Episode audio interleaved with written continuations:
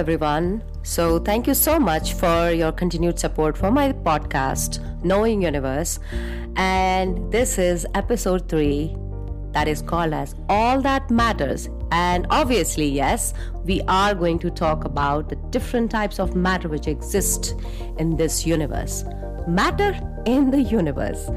Uh, does it make sense? As a matter of fact, yes, it does. You know, the matter in this universe is of uh, two types. For now it's two types. Then we'll talk about you know little different things. So one is the normal matter and that another is the dark matter. So normal what is normal matter? So the normal matter is anything which is visible to us and what we you know like know for sure that you know anything which has got some mass and some volume that is called as matter. Now the anything like the stars, the planets, the asteroids, everything is the normal matter. But what about the dark matter? The dark matter is we don't know. yes, we don't know yet anything about the dark matter. That's why they are called as dark matter. Interesting thought. Yeah, I know, I know. So, why do we call it as? Is it important? Okay, so again, we don't know that whether it will be important or not because in future it can be. So the dark matter is what we haven't seen and it is completely invisible. See, when I see when I say that it is invisible, it really doesn't mean that it doesn't exist.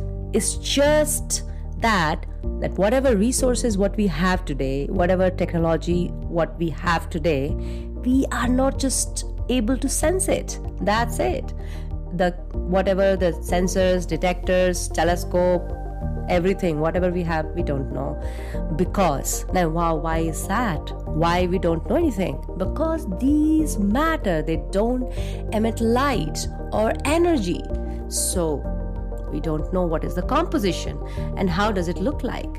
Uh, but you know there is some idea about it and it looks like a beautiful net like pattern. If you look you know just go and google it you'll find very pretty something.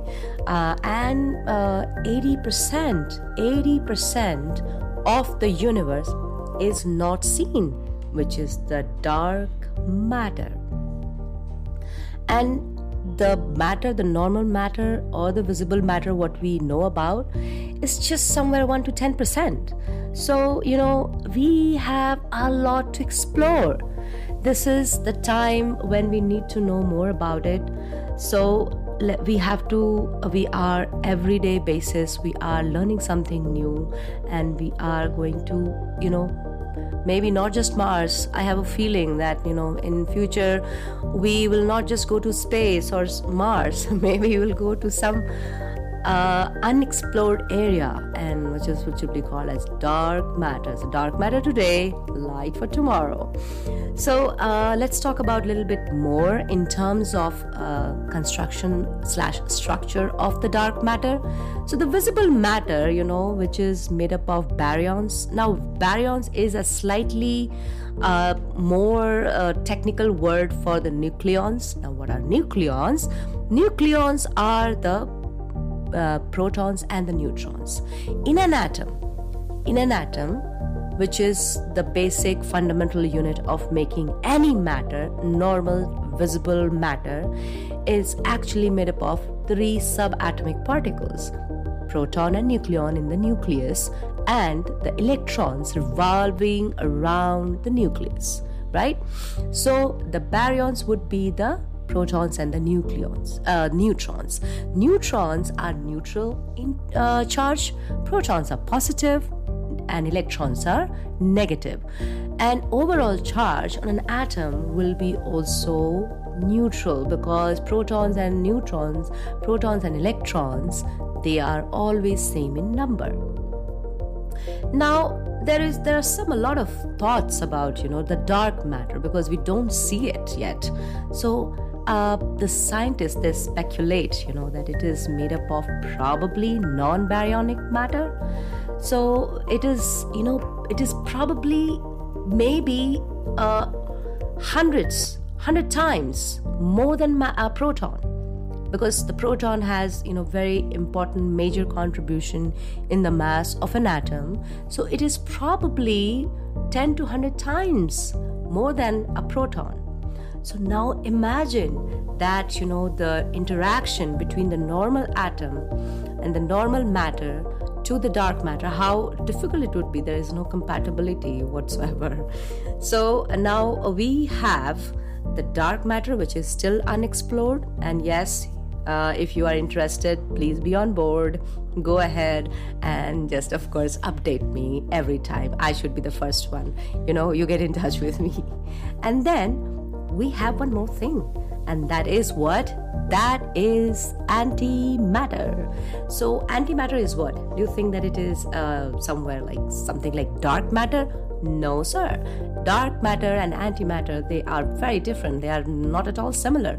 Something dark may not be anti. Dark is something unexplored, unknown. And anti is the particle uh, which is very similar in, uh, in terms of visible slash normal matter, but the charges would be opposite. So the particles, you know, uh, instead of proton, they will be called as antiprotons because of the opposite charge, yes, and positron or the anti electrons. And uh, where are these antimatter? Hmm, they are also, uh, you know, not here around us. Good for us because if, if antiparticles, the meet particles, that is the matter meets antimatter, guess what is going to happen? Yes, a big, big movie means there will be an explosion because they cannot just, you know, they will cancel out each other. But since we are still living, and maybe we can say that we are thriving, so probably antimatter is not that much. It is, it is there around us, but it's not in that quantity. Otherwise, uh, you know, there will be nothing left around us. So, antimatter actually can be dangerous uh, for us if it is somewhere in the same quantity, whereas the dark matter we don't know yet. We are exploring, yes.